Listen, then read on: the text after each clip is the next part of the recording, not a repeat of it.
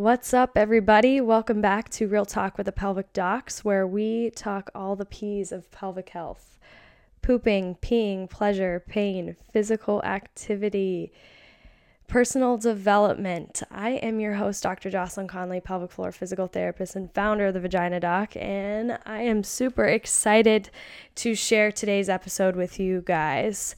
Just a little update. I don't think I ever mentioned this on the podcast. Maybe I have. But I've been writing a book and I've been doing this while treating clients full time and also creating content for the business, for the private practice that I work for, and my own social medias. And um, all the while, I have I meal prep everything breakfast, lunch, and dinner on Saturday or Sunday because if I don't, I won't eat or I will eat crap. And I am a provider that strongly believes in practicing what I preach. Nothing frustrates me more than going to a provider that tells me to do something and they clearly are not following their own advice. So I took a step back and took a look at my life and I asked myself, what could I leverage or what could I delegate so that I am able to continue working out, plus all the cognitive tasks that come along with my work and then also writing this book. And while I love eating well, I absolutely despise thinking about what I'm going to eat. And then I despise even more making it all sometimes I like it, but I'm just not in that chapter in my life. So we are connected with a two wonderful ladies that there and those ladies are who I am bringing on the show today. Jenna and Rachel from Tailored Bites. And those ladies are the ones that are behind my now diet. And not only do they plan my meals, but I have them make them at least two of three meals daily and then I fill in the snacks and the breakfast. And let me just tell you that while it's an investment, my life has been exponentially better. And I have res- just as I thought about this, I'm like, okay, if I can have more energy to think about the most like what's the main thing and focus on that, then it'll all work out. And it totally has.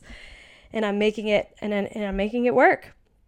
So I my light I, I mean my energy is just it doesn't like peak and plummet, peak and plummet like it used to. It's just pretty steady all day. I'm pretty high energy and it stays high energy until I'm ready to go to bed. And that's an amazing place to be. So I wanted to sh- bring them on for them to share their story and then talk about really important talk about things that you guys would I think would enjoy. So let me just give you a little bit background on Rachel and Jenna. Rachel uses an integrative and a functional approach in the nutrition treatment and counseling that she provides her clients. She has her master's and she is a registered dietitian, and um, she understands that each one of us is unique in our genetic makeup as well as our life experiences that impact our nutrition and health status, and I can definitely attest to that. She specializes in areas of chronic disease prevention and management, women's health, including hormone balance and pre and postpartum nutrition, disordered eating patterns, digestive health, plant based nutrition, and weight management.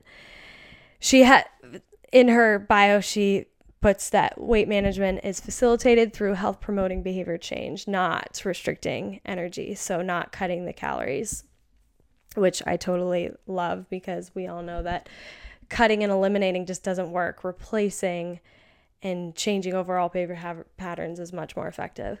And then Jenna is also a registered dietitian and she's also a personal trainer. She is passionate about empowering individuals to reach health goals they never thought possible. She acknowledges that the first step can be the hardest and has seen in her own health journey as well as others that she's worked with that little by little, a little becomes a lot. I love that. No matter if it's weight management, improving health conditions like blood pressure issues, diabetes, breaking the cycle of over and under eating, or even challenging poor body image. Jenna believes that transformation occurs from the inside out. Jenna works to help each person learn the power of nutrition while strengthening their relationship with food and their body. Longevity and sustainability are core values in creating a healthy lifestyle and the approach is individualized for every unique person and their needs, desires, and or health concerns. It was really fun chatting with both of them. And um, I just want to give you a heads up. Sometimes the the sound is a little iffy on on um, because of environmental things going on in the background. So I apologize for that. But otherwise, I mean, we could have talked forever. The three of us hearing their stories and and I mean, I could relate to them so well and I know that a lot of you will be able to too. So what, what we chat about in today's episode is they share their stories and then the main meat of the conversation is what mistakes people are making around food and what they can do about it. So I really hope you enjoyed today's episode. Check out the show notes for ways to reach ta- uh, Jenna and um, Rachel at Tailored Bites. They are located in Phoenix, in Paradise Valley specifically, but they do offer online counseling and as well as meal prep services. Many different ways to work with them. Before we dive in, don't forget our disclaimer. The information shared in this podcast is for information and educational purposes only and should not be used in substitute for medical advice, diagnosis, or treatment.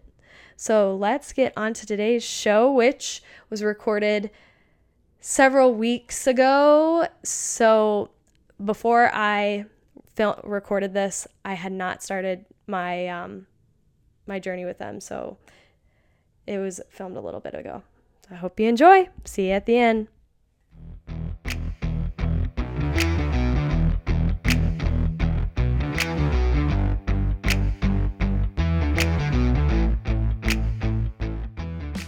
Hi, ladies. Thank you so much for coming on the show today. I'm super excited to have you on. How's it going? It's going really good. And thank you so much for having us. How are you, Jenna? I'm so good. I so appreciate you having us on today. We're super excited to be here. I am sorry that I declined the invite to do it in person. I think I did. I, I, said, let's do it Zoom because I wanted to get the recording of it all. Oh, and the mic situation. Yeah. So, I, as much as I like when you guys come in, this will be great to have this recording. So thank you again. We're we're all located in Phoenix, but we're opting to do the virtual Zoom.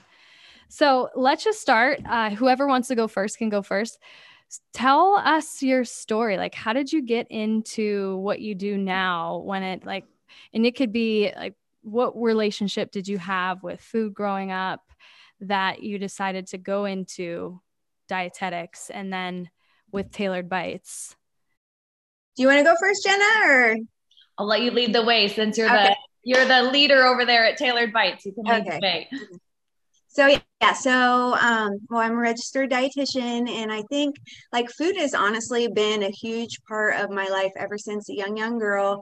Um, I have four sisters, grew up in a Italian home, so food was just like at the root of everything. Um, my mom was a stay at home mom, so she cooked lots and lots of meals for us. But my mom also has, she still does have an eating disorder, um, anorexia nervosa, and so a lot of focus in the household growing up was always on like what we look like, our appearance, um, weight, and there was a lot of dieting that went on in the household. And then myself, um, so a lot of my sisters were cheerleaders, pretty active and stuff. I wasn't, or I didn't really get into sports too much. And so, and I definitely think that my family, probably more so on my dad's side, has a genetic component for the obesity factor. And of course, the lawn guys are coming right now, and it's probably going to be loud. So I'm like, oh my goodness. Um, happens all might, the time. I know. Okay. I might have to like try and move to a different spot. I cannot believe it. But anyways, so it was just there was a lot of focus on appearance, weight, just a lot of surrounding food. Um, and then my mom because she had her put so much value on appearance and on weight and because i struggled with weight as a child because i do think our family has that gene and then i was more of a sedentary child and then she always had me on diets which we know you know for sure now that most of the time whenever we are on diets that typically causes like binge type reactions where we're overeating or doing things like that. And then that causes shame. And then we end up in this kind of cycle that we don't get out of. So I remember growing up, like she always had me on diets. I'd be hiding in the pantry, eating little Debbie's, doing stuff like that. So it just, and then I developed, of course, my own disordered eating that kind of came from that. Uh, went down a whole slew of other like obsessive compulsive type related things and um, ended up in kind of a bad spot, but then got pregnant with my daughter. And whenever I had her, I it was almost like my lens had kind of been cleared from a lot of the um, messages that had been ingrained in my head from my mom. And not and i love my mom so much. And you know like there's no hard feelings or anything like that. I'm grateful for my experience because it's made me who i am today. And you know so but just kind of it wiped it clear. And i was like i don't ever want my daughter to feel like she's imprisoned by this. Like this has you know my appearance or anyone's appearance really has nothing to do with their worth. Like it's just and then I think at the same time, I started doing a lot more self care things. And I was really overweight after I had my daughter. I was at my highest at 215 pounds because it was just like this kind of cascade of things that just kept happening. And same thing like with dieting, we know most of the time, like dieting just actually leads you to gain weight over time. You know, it can maybe help you to lose weight in that first part, but if we're constantly doing that, we're just pretty much training the body to become more like adaptive to what we're giving it, right? So um, I ended up getting really, really heavy. So I started like doing more like lifestyle stuff, started paying a little bit more attention to what I was putting in my body. I was actually going to school for social work at the time um, just started doing like physical activity and stuff like that. And then I was like, started noticing how much that was having a positive effect on just my mental well-being as well as I was starting to lose weight and just feel better. I had actually been diagnosed with PCOS at that time, had pretty bad depression, anxiety, postpartum depression for sure, um, pre diabetic. So, just a lot of stuff going on because of just lifestyle decisions and stuff like that. Um, but I started noticing after implementing some of this stuff how much better I felt. And then I started thinking about social work and how I felt more like I was going to be on kind of the cleanup end of things. Like it wasn't a proactive view of stuff, it was more reactive and just helping someone to kind of, you know, deal with their situations and stuff like that. So I ended up switching over to nutrition and dietetics and um, kind of went that way and just like little by little have just retrained my brain and I know it's getting so loud so I'm going to mute myself and let Jenna talk for a second. How about that? Thank you Rachel. Well, I have questions for you, but I'm sure they'll probably like blend with Jenna's. So yeah, Jenna, tell us your story. All right. So, wow, when I think about just like my relationship with food and how I got into nutrition, it's so complicated. So I'm gonna try to like whoo, bring it down to to a shorter time. But growing up, I don't remember thinking a lot about food. We didn't really have rules in our house, and um, I don't know, we just weren't really that worried about it. I was always an active kid. And I do remember little things that my mom would say because, like, my mom and dad were always kind of yo yo dieters. And, you know, they did the low carb and the no carb and the Atkins and all these things. Um, and that wasn't until I was probably a little bit older that I noticed. But I do remember my mom maybe making comments like, you know, um, I just don't want you to turn out like me, you know? And that came from a space of like, she wanted to make sure that we didn't have to yo yo diet and kind of go with those struggles. So I, I see it very, um, I know what you meant, but I think I took that so seriously. I'm a very literal person. So if my mom told me not to do something, it was like, okay, I'm not going to do it, you know? Um, so anyway, as, as time went on, I think just that junior high age where junior high is just hard. I mean, who here like loves junior high, the awkward stage and all that stuff. So I think that's kind of where like the self hate or the self doubt sort of thoughts began. I don't remember having too many thoughts about my body, but I definitely started to notice it as I got older. You know, oh, like I'm a little bit chunkier in the stomach, or, you know, like the very normal part of puberty. Um, and it made me feel uncomfortable. I was always a, like a dancer as a child and pretty active and never struggled with weight, but I started to notice, oh, my stomach's a little softer, or I'm a little, you know, different. And so, definitely by high school, I had started um, just eating disorder behaviors.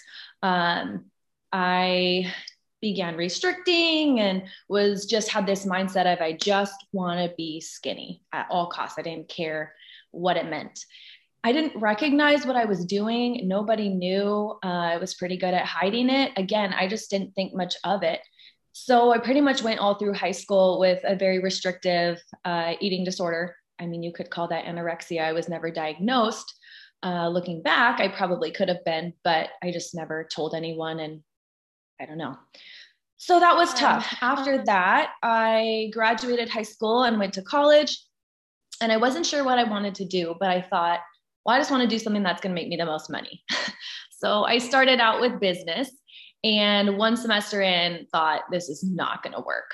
So I switched over to nutrition. I'm not even sure how that came into my mind, but really with a pretty negative intention, I thought, oh, if I go into nutrition, I'm going to learn the perfect diet, which means I will always be skinny. I just thought it was the perfect idea. So I get into my first nutrition class, and I remember my teacher really talking about like balance and moderation and variety. And I was like, what? are you talking about? You can eat that, you know? So I was pretty shocked. It went against a lot of the things that I had believed in high school or, you know, when I was more in this restrictive mindset. So I kind of went through college just hoping that I would learn the perfect diet and be skinny forever.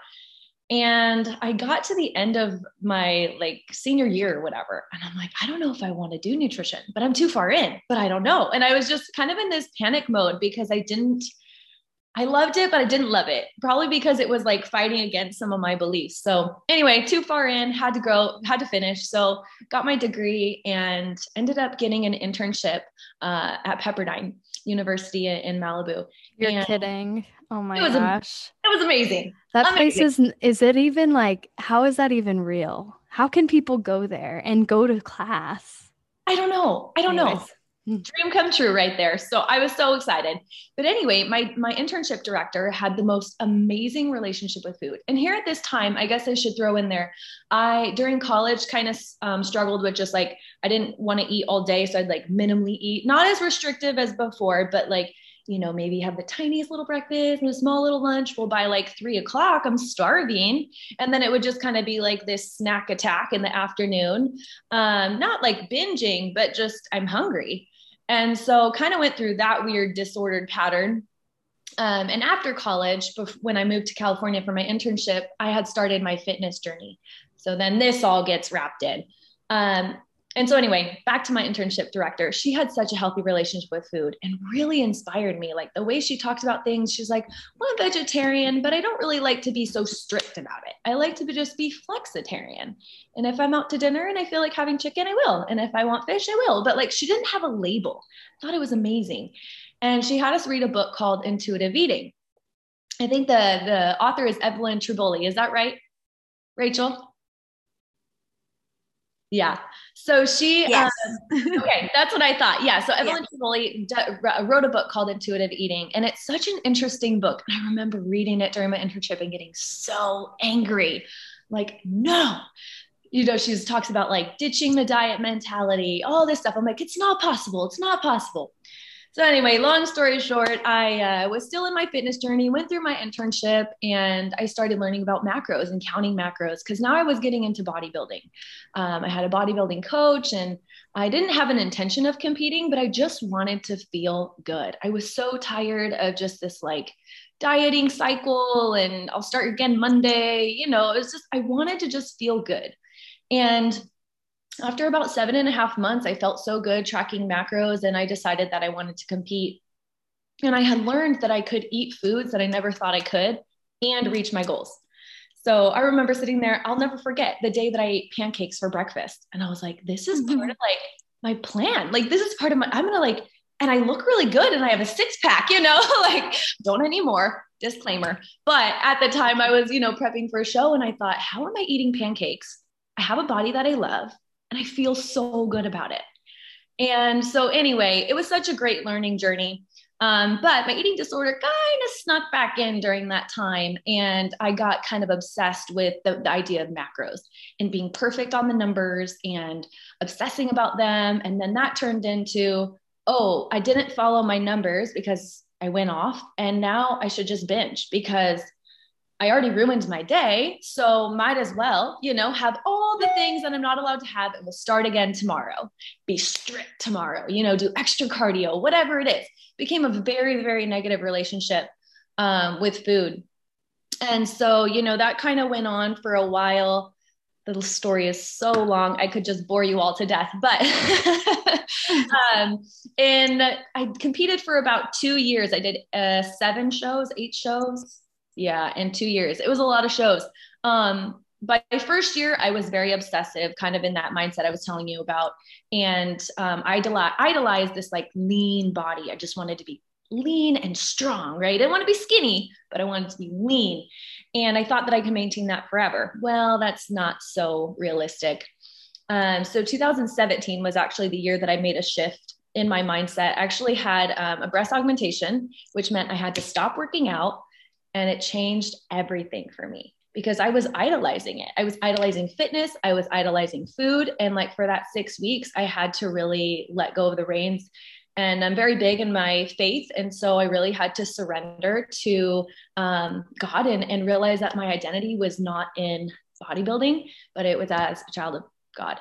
And so it was a very powerful six weeks for me. And I really shifted the way that I did fitness that year. And I focused on um, love wins and it was just all about other people and i tried to take it away from this selfish mentality the binging stopped i had such a great relationship with food i was like a week out from a show my cousin's like are you competing next weekend? I'm eating out to lunch with her.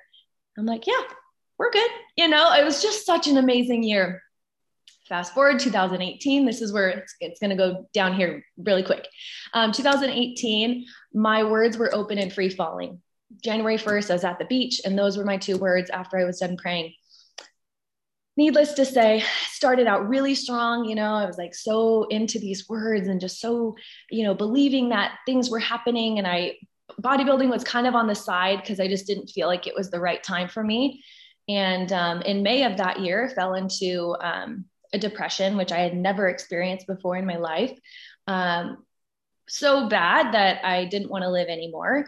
And then by June or July, I was diagnosed officially with an eating disorder.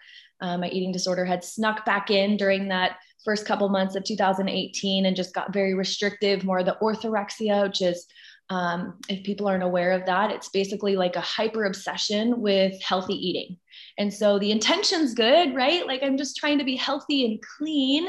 Um, but it turns into a very unhealthy uh, habit. And then from there, it turned into more the anorexia again, because everything just kept getting more restrictive. So by September, I was actually uh, admitted to a treatment center in California. I was there for five months. It was a really long time, a really, really hard five months, but I learned a lot. And yeah, then I came home and was just really focused on recovery for a really long time and last year had in May had such an amazing uh, mindset coach tell me, just want you to know that your, your, your eating disorder is just an experience in which you lived and not who you are. That was the most amazing, powerful thing I ever heard because we like go back. I told you that it started in high school and it was about 12 years that I had lived with this eating disorder and it's who I was. You know, when I went to treatment, it spent two years and just focusing on recovery that's all I knew. And so for her to say, like, it's just an experience in which you lived was so powerful. And I really felt the chains break that day. And I was able to kind of move forward and step back on stage in 2020. It was my first show in three years, which was amazing. Um, and yeah, I mean, my relationship with food is not perfect and it's still a journey and it's much better, right? I don't have fear around food or any of that. But there's, you know, still those like coping skills of where we overeat or, you know, just we crave the things that we want and we feel like, oh my gosh, I wasn't supposed to eat that or I shouldn't have had that much. And then there's guilt and shame. So I'm still doing work, but that's kind of all of it. Sorry, it's so long. wow. That that quote, your eating disorder is an experience in which you live, not who you are. It could be a famous quote. Whoa. so true though. Man, that hit that hits that probably hits home for for a lot of people. Definitely. I don't I I don't I don't think I've ever had an eating disorder. I disordered eating, but like not from the same probably psychological realm as so I mean, I just hated my mom's cooking and so I threw it away and ate Oreos. I was addicted to sugar. I, so but wow. I have I have questions for both of you cuz you have different stories. So Rachel, it if I heard you right, it came from your mom. Your mom had the eating disorder. You had disordered eating patterns. Yeah. But did did you you didn't have an eating disorder? I was never diagnosed, but like I don't there's you know there's plenty of like binging, plenty of okay. using like laxatives, over exercising, under eating. Like there's it's yeah, I was never diagnosed, but I would I would likely say I'm sure that I had one or but definitely disordered eating for sure. Disordered eating patterns and yeah. So my first question for I mean for both of you, I know Jenna that you had I it was clear that you had a role model in there, the the intern the, in your internship. Now sometimes I ask myself questions like how the hell did I get where I am? Like who in the world made me uh, confident enough to get here today uh, with all of the you know sh- crap that I experienced growing up. And um, so for you, being that your your that was what your you grew up with, ha- seeing this ex- your mom having an eating disorder. Did you have a role model that helped show you that there's another way? I honestly think most of it came from schooling, like at ASU and stuff. So most of my family all lives in Ohio. I moved out to Arizona uh, probably like 17 years ago. And I think that too, just kind of disassociating because it's not just me. My other four sisters have all kinds of, you know, disordered eating pattern type things and struggle with weight and just all kinds of stuff. So it's, and I would say that I am probably the most healed from all of that out of everyone. And so I'm out here in Arizona now. So I think the distance was definitely part of it. And then my schooling, and then just me as a person and just you know like and i think my daughter of just like i need to make this better because i again like it's a literal prison and i'm sure if anyone listening like in your you've experienced this you know like that's exactly how it feels in you to every thought like comes back to how I look or every thought comes back to what I'm putting in my mouth like that's just like obsessively thinking about something and you're wasting so much time and energy that you could otherwise be spending on like just giving back to the world in other ways and stuff like that. And I just like I think honestly my daughter has been my biggest motivation for everything just because I I don't want to pass things down to her that, and I know it's inevitable. Like, I can't control all of that. And I have to always tell myself, you're only human, Rachel. Like, don't get over obsessive about healing either, right? Because then I'm just in healing land and I'm not living. So it's like, but at the same time i have to do my part to make this world a better place and that starts with me and you know how i mm-hmm. feel about myself and and what i do so i think uh, that's probably like a mixture of that is probably what's really helped me to to get out of that and get away from that and you know then just continuing to work in this realm and in this profession and being able to sit and talk with clients and patients about these same struggles helps to keep me on that path moving forward too you know? Like i don't think sometimes clients and patients understand how much they really like give back to us too oh, with all of that stuff yeah, yeah. for sure. So part what i heard was a, a lot of it was school, like learning on your own, a different way and then your daughter. So jenna besides that person the your was it your mentor during your internship? It was my internship director. Okay internship director. It was there anyone else? Yeah for sure. I would say that she was the first one um, that i was shocked by right? Mm-hmm. like kind of just whoa she's different you know and very curious. And that kind of opened uh, opened the door for me. I would say after that um, my clients were huge because even though i was really struggling for a while while i was working as a dietitian and i didn't know i can look back now and realize that i was teaching the whole time about food freedom. And it's so funny now that i can look back and and see what I was teaching them and and I was protecting them from fear of food. I was protecting them from experiencing what I was experiencing because Rachel hit it on the head like living that way is absolute prison. I felt so stuck. I felt so I did not know how to get out. I didn't think I could. I didn't think I thought I was going to die with it for sure. Um, so my clients and my patients 100% were a big um, motivator for me because I realized a lot that I was teaching was what I wanted to apply to my own life. Um, and then the second big one, especially after I was aware of my struggle, um, was knowing that it wasn't about me. So, because again, of like my faith and what I feel God has called me to do, I just kept reminding myself, Jenna, this is not about you even even just one person that you could help because of your story that's what this is about. And so i would forget that some days but that was my driving factor. Wow. That it, it seemed like when you told your story that it like the aha moment happened pretty quick quickly. And once you had that awakening you were able to turn things around and that's interesting. I don't, I mentioned to you guys when you came over that I had a tanning addiction in college. And addictions definitely run into my family. That was for sure one. Uh, that was mine. And uh, I stopped cold turkey out of nowhere and and no tr- I don't have like no desire to go in a tanning bed, but it turned into being outside when I first was in Arizona. But I since have not uh have that isn't a thing anymore. I mean, I I can't I do go in the sun, but it's not like, you know, because you need it. yeah, right. Attention is different. Yeah. Right. So the I, another question that I have for you guys is what triggers you? Cuz it we know that these things don't go away and we're and there's no end to yes we're living but we're continuously growing. How do you and and it's not just all up it's not all sunshine once you do right. overcome the thing. So what what are your triggers is my first question and then i know you kind of already answered this both of you but what's your why to how do you get back on track?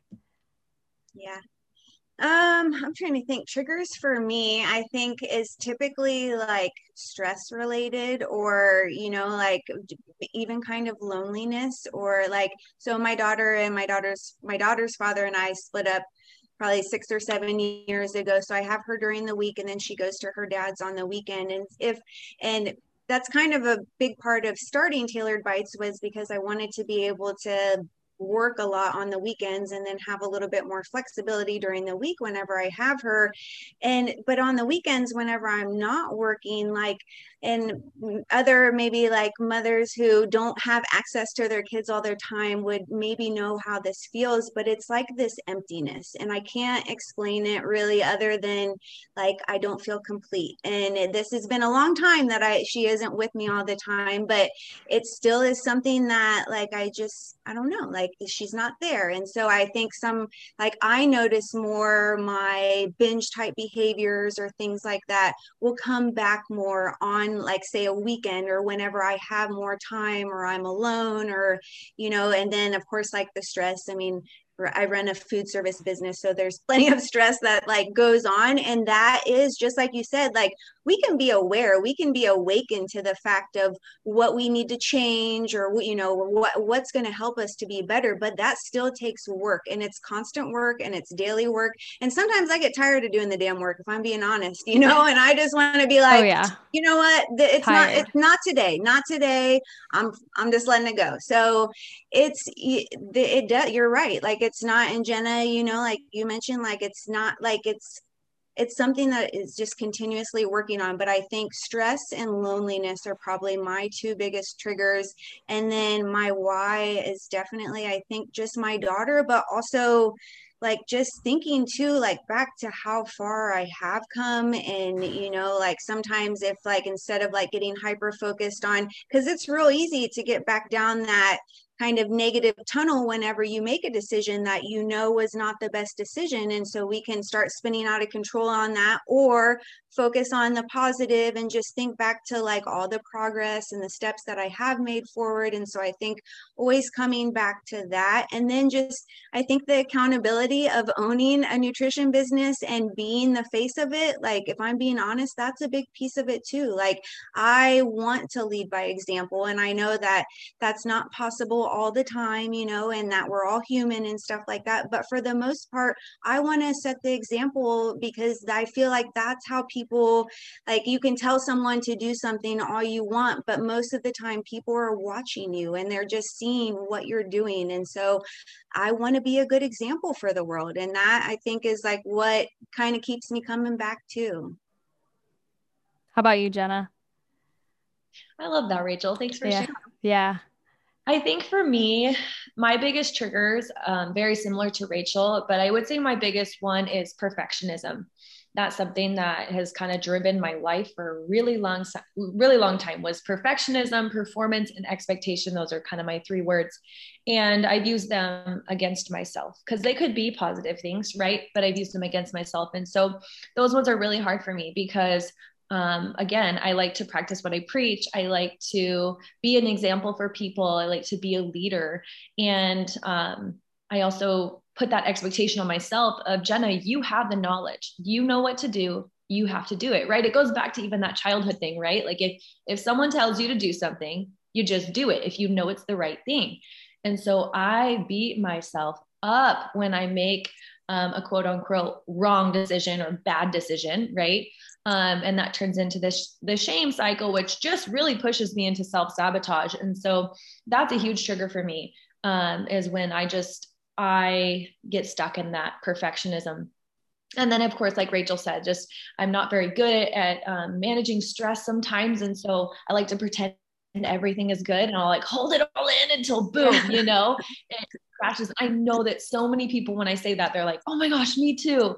So it's a common thing. And so I'm trying to learn, like, I love the analogy of like a soda bottle, you know, and you shake it up and you have to like twist like slow and then close it and then slow and then close it. So I need to to learn that practicing. Um, so yeah, and then the loneliness, right? If no one's home and there's food, right? And it, it could just fill a void, but it's so short term, right? It just it fills that void for a second, and then I'm kind of bummed that I did it.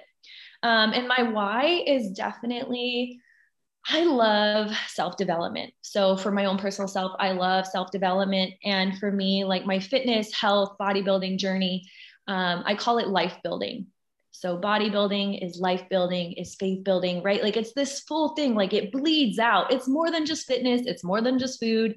It, it, it's all about creating a life. And I learned so much through all these experiences. And and then with that, I feel like I can be my best and therefore I can show up and share it with my clients or patients and I get to see them thrive. And that brings me so much joy. When I see people reaching their goals or just feeling so proud of themselves because they've made a change that they feel good about, that like fuels my fire. I love it. So you Rachel, you shared that your triggers like the loneliness and stress, right? And then Jenna, you it was the perfectionism, the performance, and all that. I can relate to all of that 100%. And I kind of like with with what I do with peeing during workouts. Like there are some days where I just don't want to be intentional. I don't want to think. I don't want to So I, I am I'm aware of it and I just let it happen. And I think that awareness helps you get back on track. Would you guys agree with that? But um for sure. And I, yeah, it's like having a why is so huge. So like what that's the first question I ask when people come in on their initial evaluation. I'm like, you didn't come in here because you're peeing yourself. You've been peeing yourself for 10 years. Right.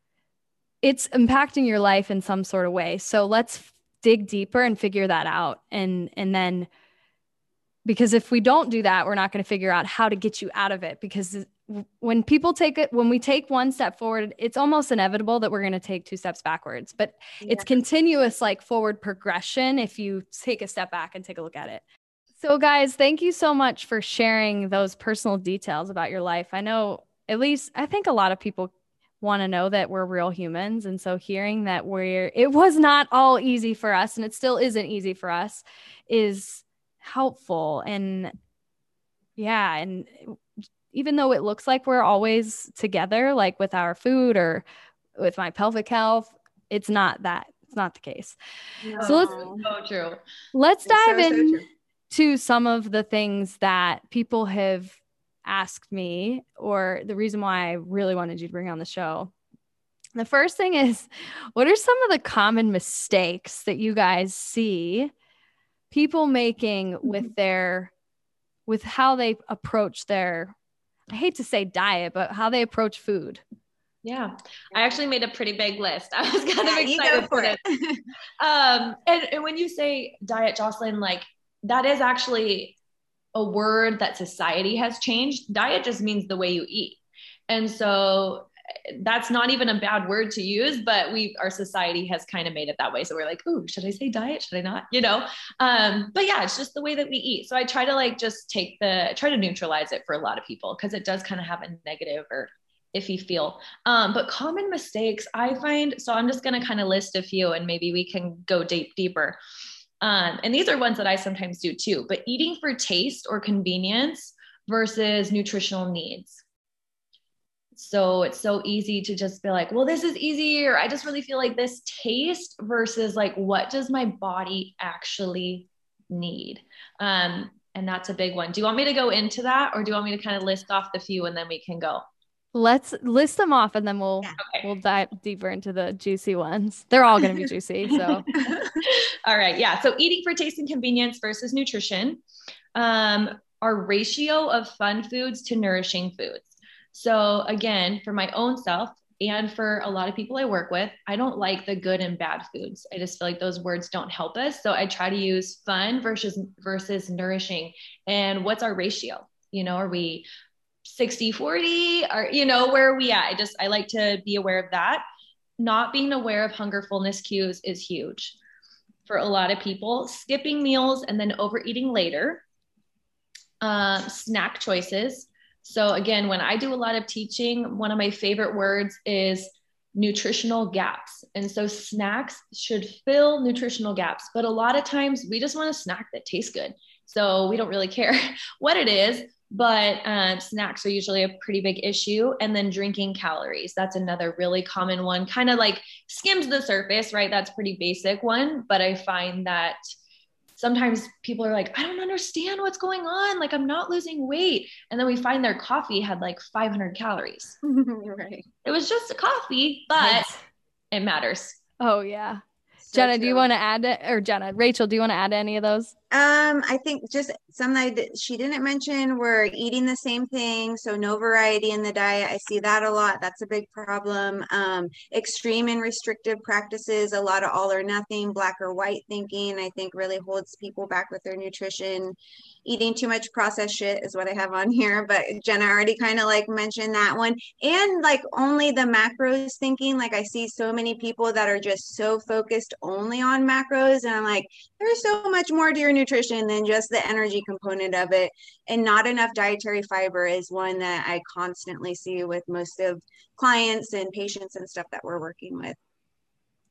These are this this is this list is fire. So let's pick like three to d- dive into.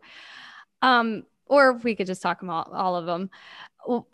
For eating for taste and convenience, what do you guys think about social eating? Like people that literally eat out at work and eat out, yeah, like for dinner, they're out traveling, but they're like, well, that's how I hang out with my friends.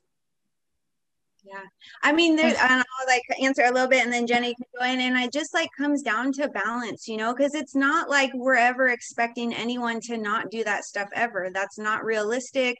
It's not possible. But, you know, whether it is like kind of a thinking of percentages like an 80 20 or whatever. And I do think like as a society, because we are more aware of, of the impact that food has on our health and stuff now, as opposed to even even like say 10 years ago, that push is kind of making it so certain restaurants are starting to include more you know healthy things and stuff like that. But at the same time most of the time it's like so much sodium over oiled like the portion sizes are out of this world. And so it's just like it's problematic especially if that's like someone's normal you know routine of how they're eating and they're not you know being somewhat strategic whenever they are going out to eat and thinking, oh, okay, well, I better get the steamed vegetable. I want to ask for my dressing on the side. I'm going to put half of this in a box right away. So that way I'm not eating the whole portion. You know, like if you're being mindful and like somewhat strategic, then I think you could possibly get away with it. But that's not the case for for most people. And then like of course there's typically alcoholic drinks which are going to add calories and stuff like that. So I think, you know, I always say, especially like talking holidays or stuff like really trying to focus more on the the connection with the other beings that are with you you know? Like it doesn't always have to be like around food. I've been in so many like dinner parties or things where it's just like you just like there's not even that much conversation. Everyone's just like gluten or gluttony out on just like eating a bunch of stuff you know? And so it's like okay well if we're getting together because we want to spend time with one another then let's spend time with one another. Let's just not have this be all about food. So that's kind of my take a little bit. I love that. So the solution is go somewhere go on a hike or yes. go on a walk. So other things. Go Gosh. do some ceramic pottery, or you know, yes. like there's there's a lot of other things that we can do with one another. Like even just sitting in a park in a nice like where you're listening to the birds chirp and have an actual conversation with someone. You know, it doesn't have to be like mm, we don't have to spend all this money on you know like just not non-nutritive food and yeah it's i don't know that's a i guess a, right. Okay, so that leads into the, I mean, it kind of leads into the next um, mistake, which would be a, uh, not having control of the ratio of fun foods to nourishing foods. So, is there an optimal ratio? I wouldn't say there's like ever anything that's like has to be this way or optimal for across the board, right? But we do have like some umbrella things. So let's say um, someone comes to me and they're, you know, maybe struggling with um, a health condition, and then we do have to, you know, be a little bit more mindful. And I can't just, you know, be too freedom minded. I have to, I, I do recommend like a 90 10. So that's, you know, tightening the reins in a little more, but I really want them to focus on like 90% nourishing foods. So ones that are just going to be providing nutritional value. Like Rachel said, like the fiber and the vitamins and the minerals and the protein and whole grain, all the things, right? I'm looking at like a 90% to 10% fun foods. And now that that percentage can look so different. For some people, 10% is like one meal out a week or they want to have like an Oreo with their lunch, right? Like it can be totally variable um, to that that specific person. I would say in general, the 80-20 is like a very common um, rule that people talk about, like an 80% nourishing foods versus the 20% fun. Again, it's pretty um, it, that ratio can look very like people are like well what's 20% is that every day? Is that once a week? Is that you know? I try to avoid letting i don't like doing i always want it to be a mindful. Even if it's going to be a fun food can we be mindful about it you know? Um, i'll give a little sample. The other day i really wanted a cookie. Like it sounded so good like a good one from like chunk cookies. It's like in arizona. They're bomb. So I was like, well, I can either go get one and like eat it in my car and like feel kind of weird about it, right? Or I can go get some and like make it an experience, go to my cousin's house, bring them to my nephew and like cut it up and share it. you know so it, it, can be like that where it can just become an experience um i don't even know where i was going with that but it, that 20% can just look so different so that's kind of what i was trying to say what that's such a good perspective to to take on it because really there is I mean, no, there's no hard and fast rule. And when we talk about hard and fast rules, that's whenever obsessive behaviors start exactly. to develop. So, yeah. and I like making an experience out of it. That's super cool rather than going to Crumbl Cookie and eating all the four on your own, which I may- will give another really cool example. So, I had a patient years ago who had type 2 diabetes. He was overweight, you know, a lot of things going on heart health wise. And he came to me 80 years old his doctor recommended he see me. Now, when I'm seeing an 80 year old, I'm like, just enjoy life. You know what I mean? But at the same time, he was very like, he was able to move. He was still working. Like, he was an amazing 80 year old. So, you know, I gave him my recommendations and I, you know, kind of made comments. And he said, Well, I eat donuts for breakfast. And I said, Okay. And I, I probably made a comment like, you know, about the 80 20 or the 90 10 rule with him, probably. And recommended some different breakfast options. And I remember he came back for his follow up and he was like, I have a breakfast, I have a donut every Monday. I'm like, I love it. That is absolutely perfect. And you know what? He was consistent. He lost weight. His blood sugars got better. Everything got better. But he had a donut every Monday. That was his routine. And I I love that. I think it's so cool that that was his 90/10. He figured out what he wanted to do. Oh, that's that's Adorable. I love that. Thank you. so, all of these mis- mistakes, there's, I mean, we could literally talk for hours on each of these. And I think it's so cool that you have, like, Rachel, what you've developed, it seems like all of your services cover any of these needs. So, the first being like, well, how do I know what I need?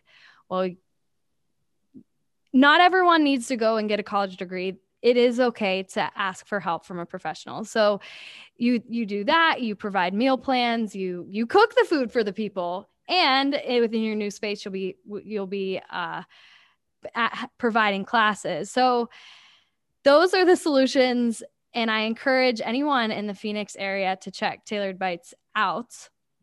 But I want to talk about something even deeper than this. Like how do you know how does one know whether or not they're ready to work with someone like ready or not to take the leap to work with someone on their diet yeah, that's, I'll start a little bit, but um, we definitely received some training in our uh, dietetic program for like the stages of behavior change and everything. And so there are definitely, you know, different stages where people are at with regards to behavior change, whether it's just even, you know, I'm aware that this is a problem, or um, now I'm aware and maybe I'm taking a few steps to like making this into an actual behavior. And there's more like maintenance where it's not so much work anymore and stuff like that. So there's definitely different stages. I think it's never too early and it's never too late to reach out to, you know, just find out more if i know for me like i want to know why like i want to understand and i think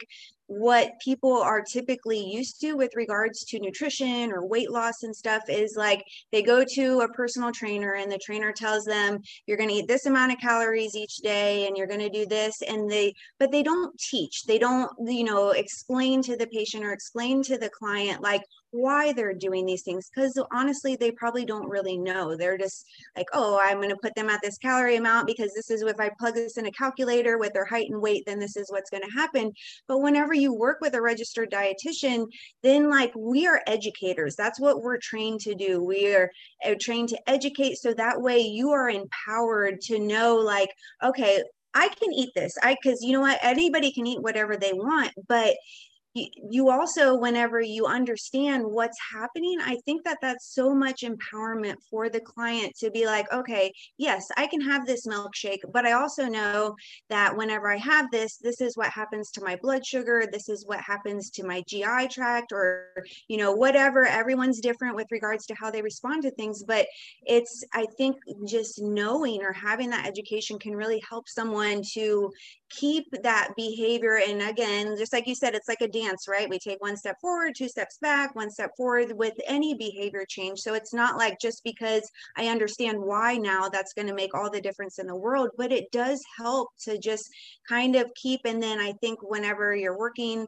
with a registered dietitian and just like the accountability piece the you know connection there's definitely a lot of research that supports you know having a support system really helps whenever we are trying to make these types of changes and so you know enlisting a professional that really understands nutrition and then you and they understand that you are an individual person and you know your body better than anyone else and then you work together to kind of collaborate on that you know i'm kind of spinning out here to, um, answering your question, but I just think there's no right or wrong time. It's more just because even if sometimes I feel like patients or clients come and it was more just kind of like a planning the seed consult, like they aren't really going to move too forward, but I do think that they heard some of that messaging, right? And then maybe a little bit later down the road, then it'll come back again. And then, you know, I had a really good experience. And, you know, I think that this is something that I really do need to do. And so I don't,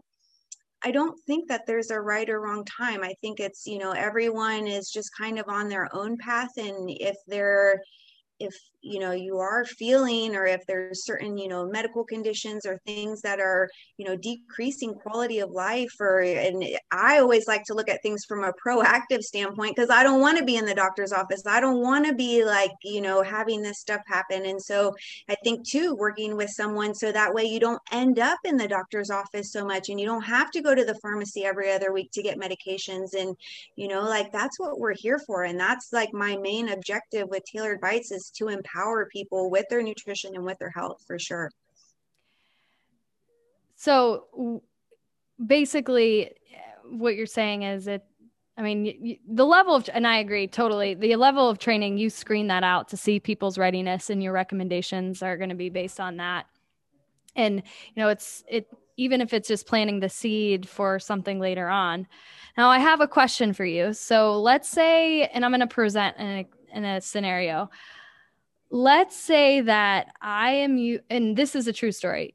A couple years ago, when I left my job, um, for about 12 for about a year i literally just consumed myself into just being busy with work. It was like i knew what i had to do had to do like i had to take ma- a massive risk and i just really wasn't ready for it. So i consumed myself in work and then i abused myself with food I would eat to the point that I was sick, like doubled over, and uh, it just made me like foggy. Oh, I would like just put down three beers and then eat like a jar of peanut butter and half of a package of chocolate chips.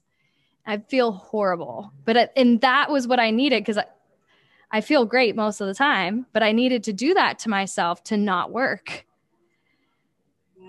So, what would if I came to you uh, on that? That's if someone is displaying those types of behaviors, is that something you still continue to work with? You you work with that person? And I guess to answer for me, like that is so there's definitely still things nutrition wise that we can talk about and stuff. So I think it's it's like two-folded so i think from a you know nutrition standpoint there are definitely things that we could talk about but also it may be a, kind of a case where you would be a referral to um, a psychologist or someone that could really help to kind of get more to the root of what's going on you know? And it's not that I don't feel confident to talk with someone about, you know, setting healthy boundaries with regards to work and things like that. That can all be part of a conversation. But at the same time, you know, what is like really driving that? I myself, I get like that too sometimes, or, you know, I've been in, in periods like that too, where it's just like, I just, you know dump myself completely into that and then i'm not taking care of myself i'm not getting my workouts in i'm not getting good sleep and and then that comes down to like i need to create these boundaries and i talk about that with clients and patients all the time but it also comes to a point and just depending you know on each case like the severity of that as to whether it's like you know this patient really needs to, to to talk with somebody that's that's their lane you know and that and then that would be a referral out. And then hey you know once you come back once things are a little bit more calm and then we can really focus more on the nutrition aspect and just getting you renourished getting inflammation down in the body and things that have maybe been caused because of those behaviors yeah. I think for me, I, I do agree with Rachel. There are times where I have had to refer people out, like, hey, you know, I'm feeling that, um, you know, you may benefit from this. And so let's say they do start out in my chair, you know, I, I always want to know the why behind it right so it would be more of a conversation right if they were just like oh this is what i'm i'm eating i'd be like okay let's figure out the why and and see if we could get dig a little bit deeper because i find that I've learned this so many times. Uh, the more people that I meet to talk about nutrition, it gets less and less about the food. And sometimes I'm like, oh, shoot, like I'm the dietitian, you know, I got to come back to just the food piece.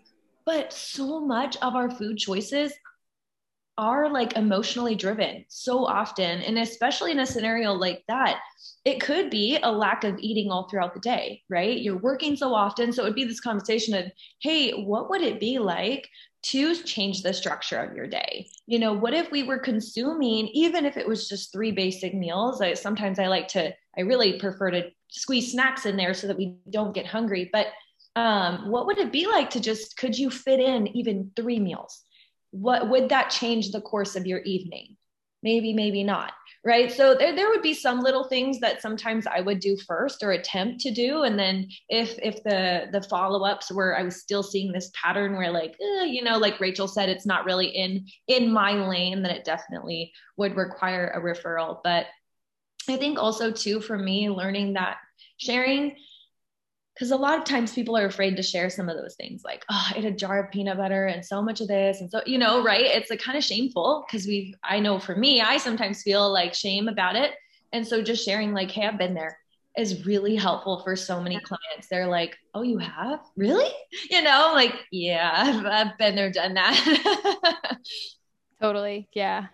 So it sounds like it, it, I mean a lot of this and a lot of what I do it's like it's never just the pelvic health. It's never just the food these are all it, i mean i think i used food food's kind of like a tool so in some cases i guess or or using food food as a tool but then it can also be misused and and so on but we can go on on, on and on mm-hmm. about all those things. Is there a preferred way if anyone has questions how they can reach out to you? What would you say is the best it's yeah we're pretty open with communication there's the phone number there's email on there we're real good about responding on instagram not as much on facebook but instagram definitely and um yeah i think for me i don't know jenna if you have any other yeah. No, I think that works great. Social media is always the way to go. Yeah, yeah, I agree. Yeah. yeah. I mean, I'm way better when people message me on Instagram than when they text me sometimes. it's pretty bad.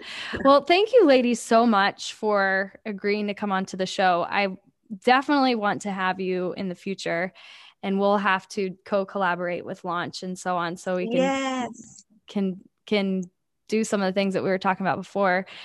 Uh, did we get real today? I think so. oh, yes, we did. yes, yes. Thank you again so much for sharing your stories too. And I cannot wait to bring you guys on again in the future. Thank you all for listening. Until next time with Real Talk with the Pelvic Docs.